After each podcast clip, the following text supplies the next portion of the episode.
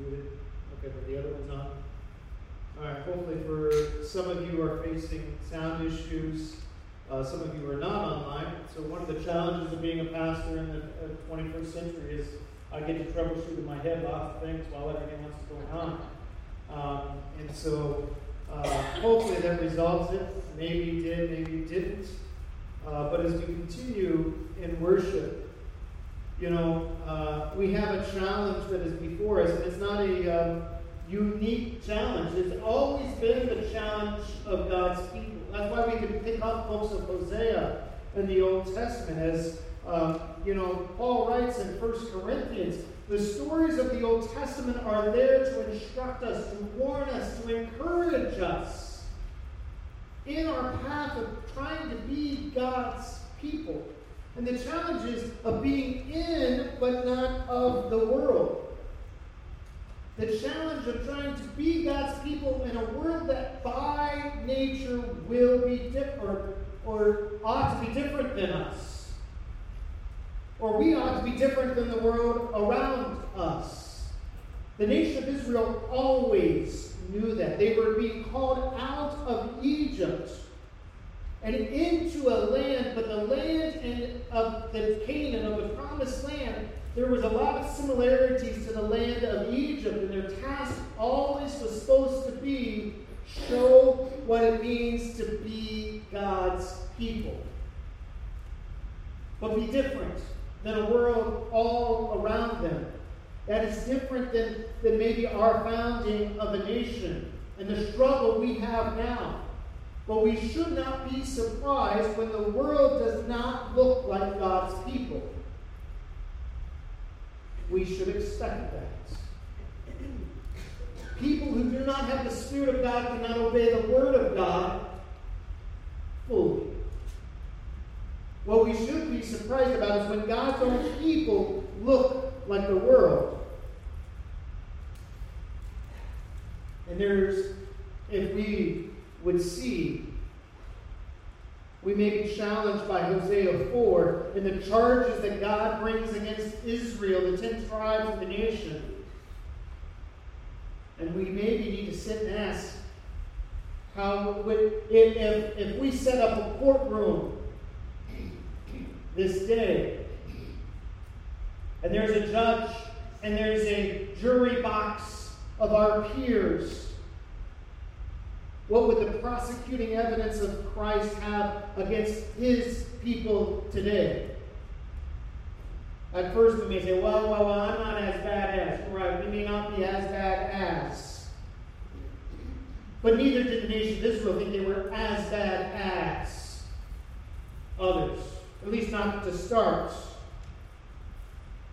If you will do the devotions with us this week, if you will work with some of the others, uh, you know, this week, or maybe you know of these words. You know of Proverbs 29 18 says, Where there is no revelation, people cast off restraint, but blessed is the one who heeds wisdom's instructions. Now, the, the King James and the New King James version of the Bible says, Where there is no vision, the people perish. And and that's a pretty good translation. My issue with that anymore is we will get people up who can be visionaries who say, here's the vision of what we need to be, but Proverbs was not talking about man's vision. He was talking about revelation. And what was revelation in those days? Well, the second part brings it out wisdom's instruction. And if we're not careful and we just take this verse out of its context. Within the, prophet, within the book of Proverbs, wisdom was the personification of God's instructions. That's why the beginning of the book, the fear of the Lord is the beginning of wisdom. I have sat under faithful men and women, both, who at times we would use this verse to try to cast a vision of what people ought to do and miss it. The point wasn't my vision or your vision. The point is the revelation of God. Where, there is no, let me put it in maybe a different way. When there is no understanding of God's word, people will cast off all restraints and go their own way. We as God's people must be people of the Word. It's not about my vision, the Board of Deacons' vision, or as Budget and Finance will kind of try to flesh out a little bit the vision of the CE Board for Ministries. Though those are important and necessary. It has to be about the Word of God. Can we see how this will accomplish the Word of God? Is this compatible? Or, or are we have, have we is this compatible with the Word of God? Are we going by the way of the world, which may seem right, but isn't for the people of God? We've got to be people of the Word. Well, that may sound nice, but here's the truth. Here's the realization. It's not about the, the Word of God just being a very good story, but stories are oh so powerful. We remember stories. We remember when someone will tell a story. But we aren't just people who, who understand this book as a story. We know there is something greater. We know that Jesus is, quote unquote, the final word. Here's the book of Hebrews, how Hebrews, who is uh, so much soaked in the Old Testament story of God's people, whether who it, who first spoke the uh, book of Hebrews, we do not know, and uh, it doesn't necessarily matter because it's still uh, the Word of God. And he said this, or she said this. Who knows which one? In the past, God spoke to our ancestors through the prophets at many times and in various ways. The revelation of God, the prophets, as, as Hosea will say here, hear the word of the Lord, you Israelites. No prophet ever said, I think this is a good idea for me to tell you this. Hear the word of the Lord, God's people. But, not that anything was wrong with that. In these last days, he has spoken to us by his Son, whom he appointed heir of all things, and through whom also he made the universe. But Jesus is that final word. John writes in the beginning of his gospel, the Word was in the beginning, the Word was with God, the Word was God.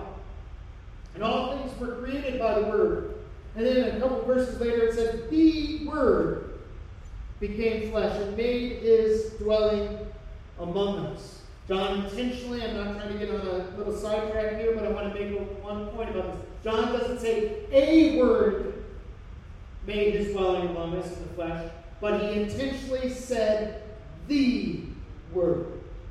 And he didn't just say a God, where, where the word was a God and was with God, but he said the word was the God and was with the God. Very powerful, and we must remember this. But as I already tried to allude to, we don't just live a book, but we are to live out Jesus. The Bible isn't just a good story that teaches us moral lessons of life, though it does. The Bible isn't just a textbook where we search in order to find the quote unquote right answers to pass a test. The, the Bible isn't just uh, a textbook where we gain knowledge about the way the world is. It can't be those things. But the, the Bible, the Word of God, is meant to be lived out in a relationship of, who, of, of being in relationship with Jesus. It means to truly know Christ. See, but now we get into Hosea chapter 4. Hear the word of the Lord, you Israelites, because the Lord has a charge to bring against you who live in the land. There is no faithfulness, no love, no knowledge of God in the land. Hosea brings out this word acknowledge, which comes from the root word of know. See, Israel knew about God, but they didn't quote unquote know God. Because in the Hebrew language, the word know did not mean an objective truth one learns, though it meant some of that. It meant you know something to be true because you live it out.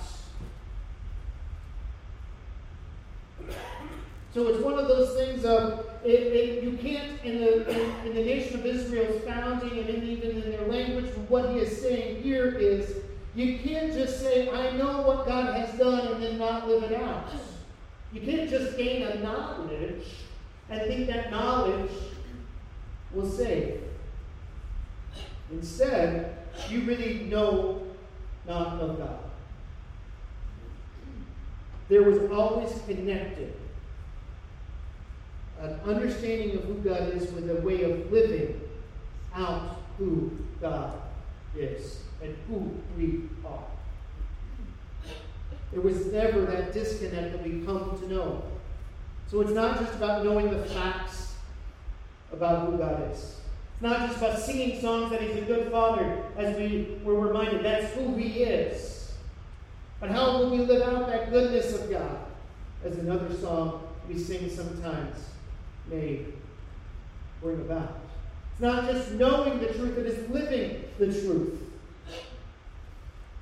And we as conservatives have to, I think, uh, these next lines that there, if I had to say, people of God today, those of us who stand on the truth of God's word and we understand its absoluteness, we must be careful though. Because what was the outgrowth of the fact they didn't know God? The outgrowth was this there's only cursing, and he didn't mean cursing as in using profanity. Meant, meant basically kind of trying to push somebody else down that they were unworthy of who God created them to be.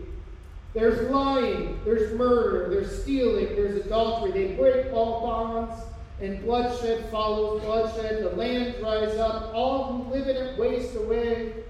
The beasts of the field, the birds of the sky, the fish in the sea are all swept away.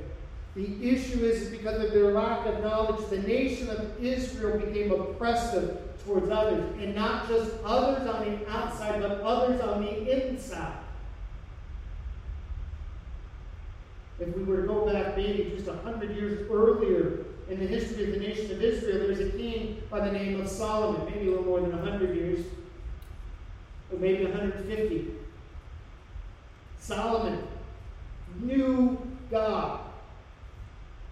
You, you remember his story? And those of you who don't remember his story, I'll try to highlight it. He knew God. I mean, he he heard the word of God unlike any king after him. Because God said to him, Solomon, what do you want? I will give you anything. I'll give you anything. No other king had a conversation with God like that. They had an intermediary, maybe uh, a prophet.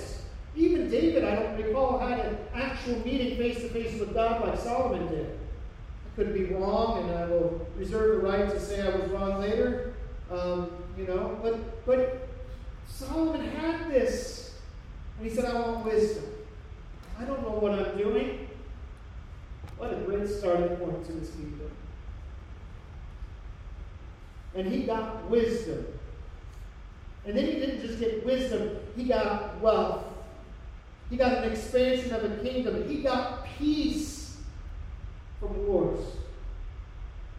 But unfortunately, sooner or later, he never knew that wisdom again because he went down a path where it says in Scripture, the nation of Israel started to imprison their fellow Israelites.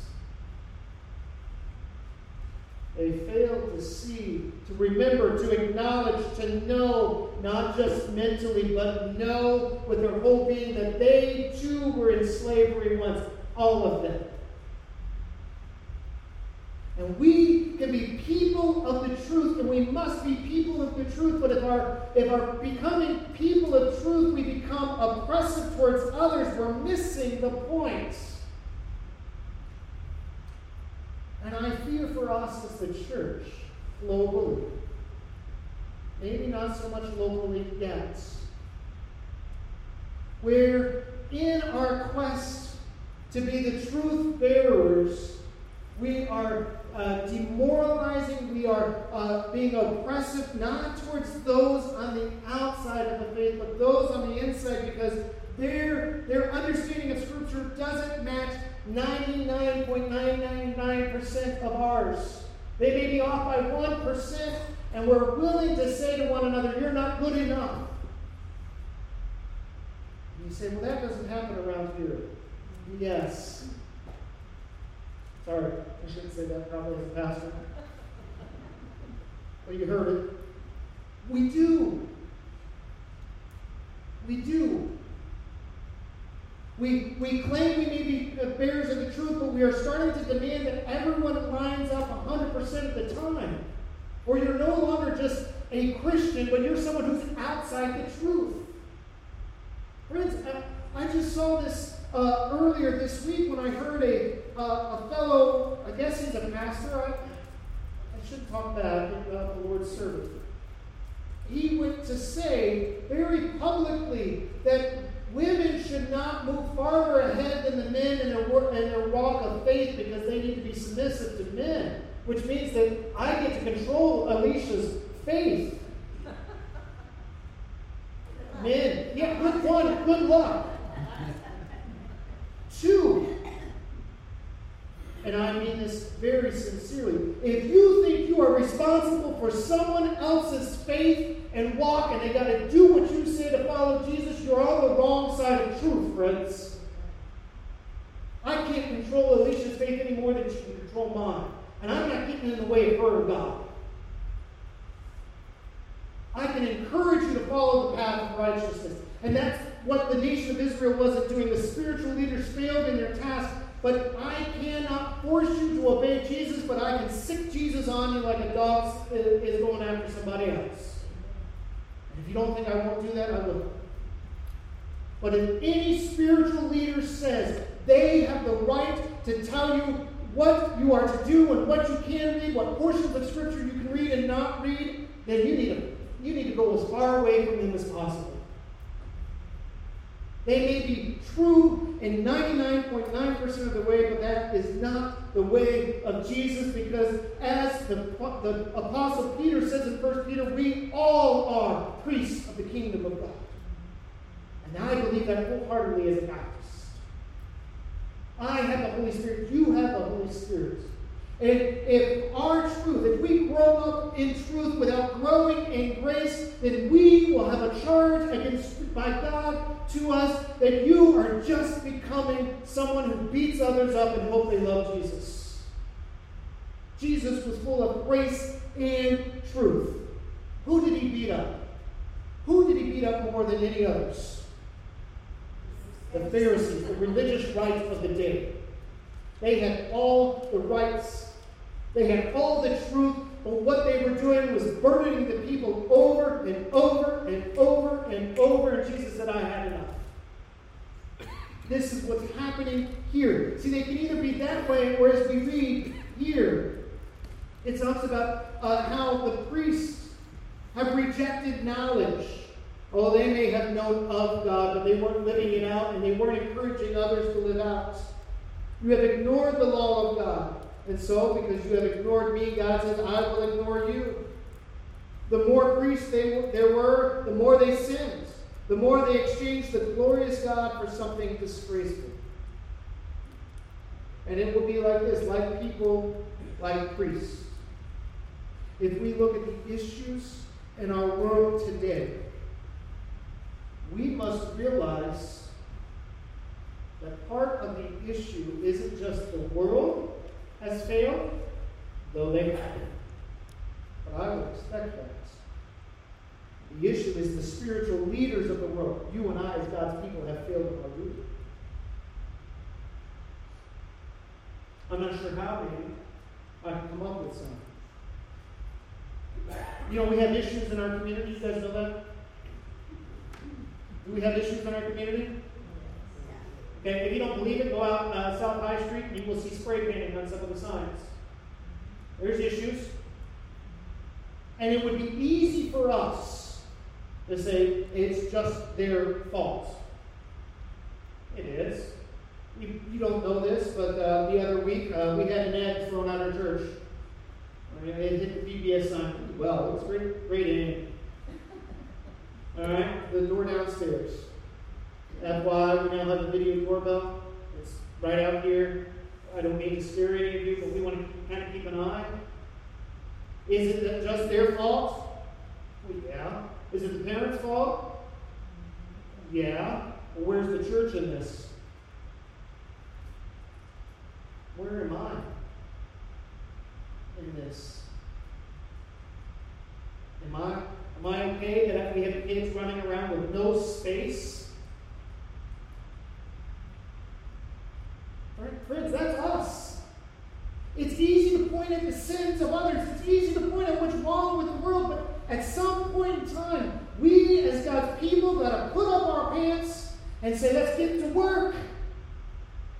The issue isn't just sinful people will be sinful. The issue is, is God's people aren't getting into the world enough where we have created the space for kids, teens, adults, and all those who aren't walking in the way of Jesus, where they can belong and hear of the grace and truth of Jesus, where we can challenge them to go, guys, it's really dumb to throw an egg at a door.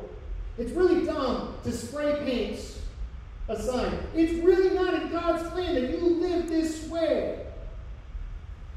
But they come to realize that they are loved and there is grace and there is truth in Jesus.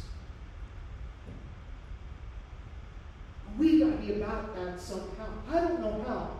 I'll be honest, I don't got enough extra times in my day anymore. I don't think I ever did. I don't have enough times in my day anymore to try to figure out how to how to help uh, people at 11 o'clock at night. Because believe it or not, I'm, I'm maybe getting to bed some days, but not all days. But that isn't just my job. You know, we have a great, great uh, ministry in our church. It's not called that.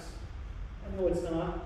But you know, every Friday night, a group of kids, and these aren't kids that probably, well, about half of them aren't in a church, period. But they go where they can find grace and belonging and love. And you want to know where that is? Daniel, where is that? Every Friday night. You weren't there this past Friday because of VBS. Mm, I don't know. You get fed. Logan, where is it? Teen Center. Teen library. Center, library. You were opposite. Right. Yes. Right, Logan? There's lots of kids there, aren't there? Lots of different kids there, aren't there? Some of them are great kids, right? Some of them aren't as good kids, huh? You got to choose your friends wisely. But there is every single week. Maybe, uh, maybe the first thing we as the church need to be doing is praying for those who are doing that. It's led by a fine Christian lady, Lisa Crusher. She should pastor her own church someday. But that's my vision, not hers, or maybe not even the Lord's. But that's me. Fine. Do you even know that? You know, now that's one day a week, and right now in the summer it's one day a week. Not, she doesn't have time. But what are we as the church? That's what CE Board has been struggling with, and that's what they're, they're presenting an option to budget and finance next week. That's not the only option, but we, I believe, we as First Baptist Church St. Paris is called to step into the darkness here, so there is a place where people start to realize Jesus loves them. This I know, but they don't know, because the Bible tells us so, but they don't know the Bible yet. And we gotta, and I'll tell you, this is messy stuff. This isn't going to be nice and neat. See, on our world and even in our Christian faith, we want nice and neat. We want it's either this or it is that. It's either black or white, right or wrong. And the problem is sometimes Jesus came and he just kind of threw all that a little bit together. He ate with tax collectors and sinners. Oh, how dare he? He also told people, go and sin no more.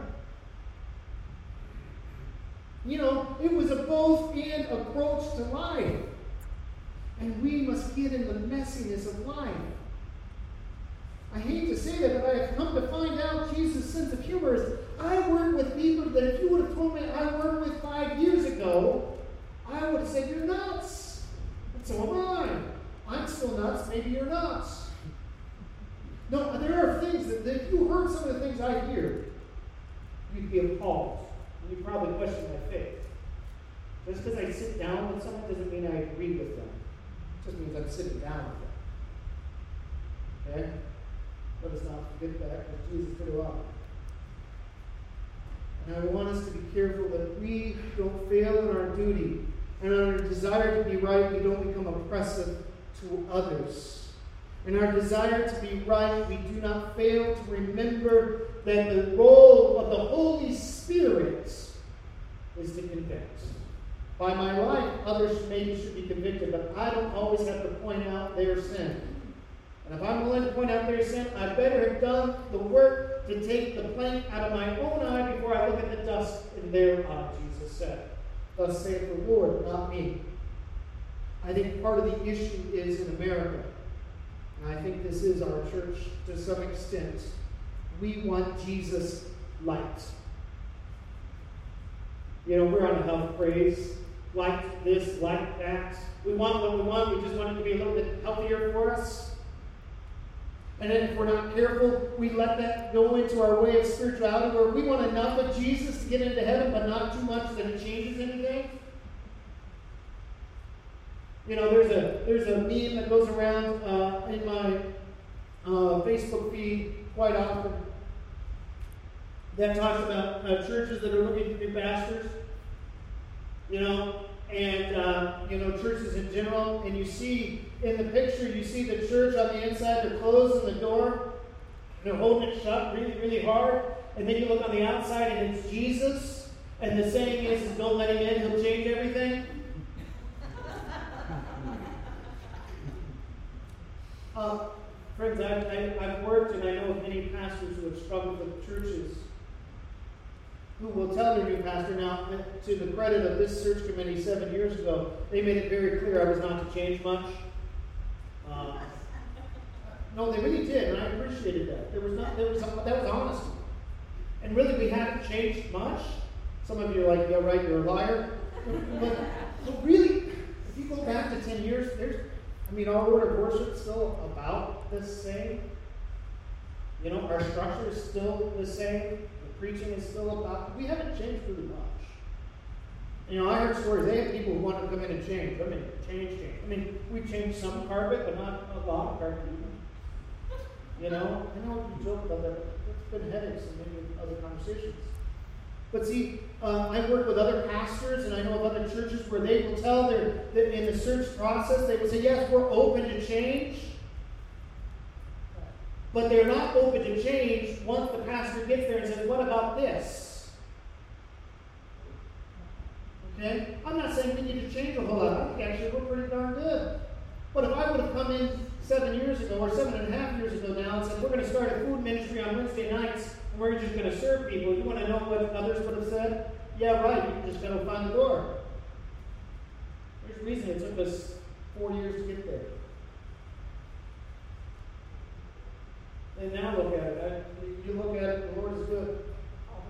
And all the time He was good. You know, yes, have we changed some things that I know some of you have not been happy yet? But we can't just want things the way they've always been. We can't just have the Jesus that we that we grew up on. We can't have Jesus light. Because see, Jesus says, I want all or nothing. The problem with the nation of Israel, their unfaithfulness, their lack of knowledge with God, is they wanted enough of God blessings of God, but not so much of God that it meant they had to be different. And God's people, we can't play that game with God. He says, I want it all or I want nothing. And he says here finally, You want nation of Israel? I have been faithful to the end. I have met my covenant uh, obligations to you. I have done everything I was supposed to do, but you didn't want me. And so, guess what? You can get what you want. But I'm going to protect these over here. And that's the end of chapter 4. But I, don't you start going to others. Don't let Judah become guilty, verse 15. Do not go to these places and, and, and swear as surely as the Lord lives. You go ahead, Ephraim, Israel. You go ahead, but God is going to protect his people. He. I don't know about you, but that's a very scary predicament to you. If we're not careful, we will go, shame on them. And we won't ever hear maybe the word go, shame on them. What about where, where is your unfaithfulness? Where's your lack of acknowledgement of God? Not because you don't have the head knowledge, but your life doesn't look like Jesus' life. What may that be? I said, it's important. We see it, we hear it again. We cannot grow in truth without growing in grace. The two go hand in hand. And if you know more of Jesus, but you are less gracious as your pastor who loves you, I think you missed it. And if you are more gracious but have less truth, as your pastor who loves you, you've missed it. You've missed it. It's both and. Grace and truth. It is to be faithful daily The gospel of Jesus is too important to become passive in our walk with Him. There's too much need. There's too much that needs to happen. Our, the gospel of Jesus is too important to become passive in sharing it with others. Do they look different than us? Yes, they ought to. But it's too important. The gospel of Jesus is too important to not uh, disciple others, to be people who disciple others, who disciple others, though they may look differently and they will not be sinless, are not sinless. But we stay faithful. And we proclaim the truths of Scripture, we proclaim it with grace of Scripture. And we keep going on, and then we all we do sometimes in our relationship with others is we pray the Holy Spirit and the Spirit of Jesus upon people. We let Jesus handle some of this. That's messy. That means we will deal with things in our world that we don't want to have to deal with. But that's what we do. That's why many centuries ago they talked about the church being a hospital and not a museum. You don't go to the hospital because you want to stay away from sickness and pain. Any nurse or doctor or paramedic will tell you they don't go there. They don't know the scenes in hopes that they don't see any pain or suffering or sickness. Right? Vance? You know, that would, that's not your job. You know, step in. We, as the people of God, the church, must never become a sanitized hospital, but we must have the germs of sin, and we must allow the blood of Jesus to be on top of that, to be the medicine, the balm for the, the needs and the souls of you, of me, of everyone. And yes, it may mean we get sick ourselves. It may mean we get hurt ourselves, but we have a Lord who is faithful. We have a Lord who is the great physician.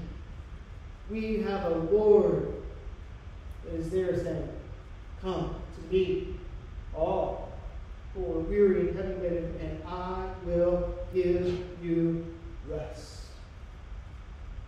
But friends, no more Jesus lights.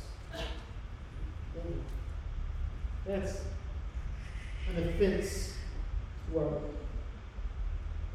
that's an offense.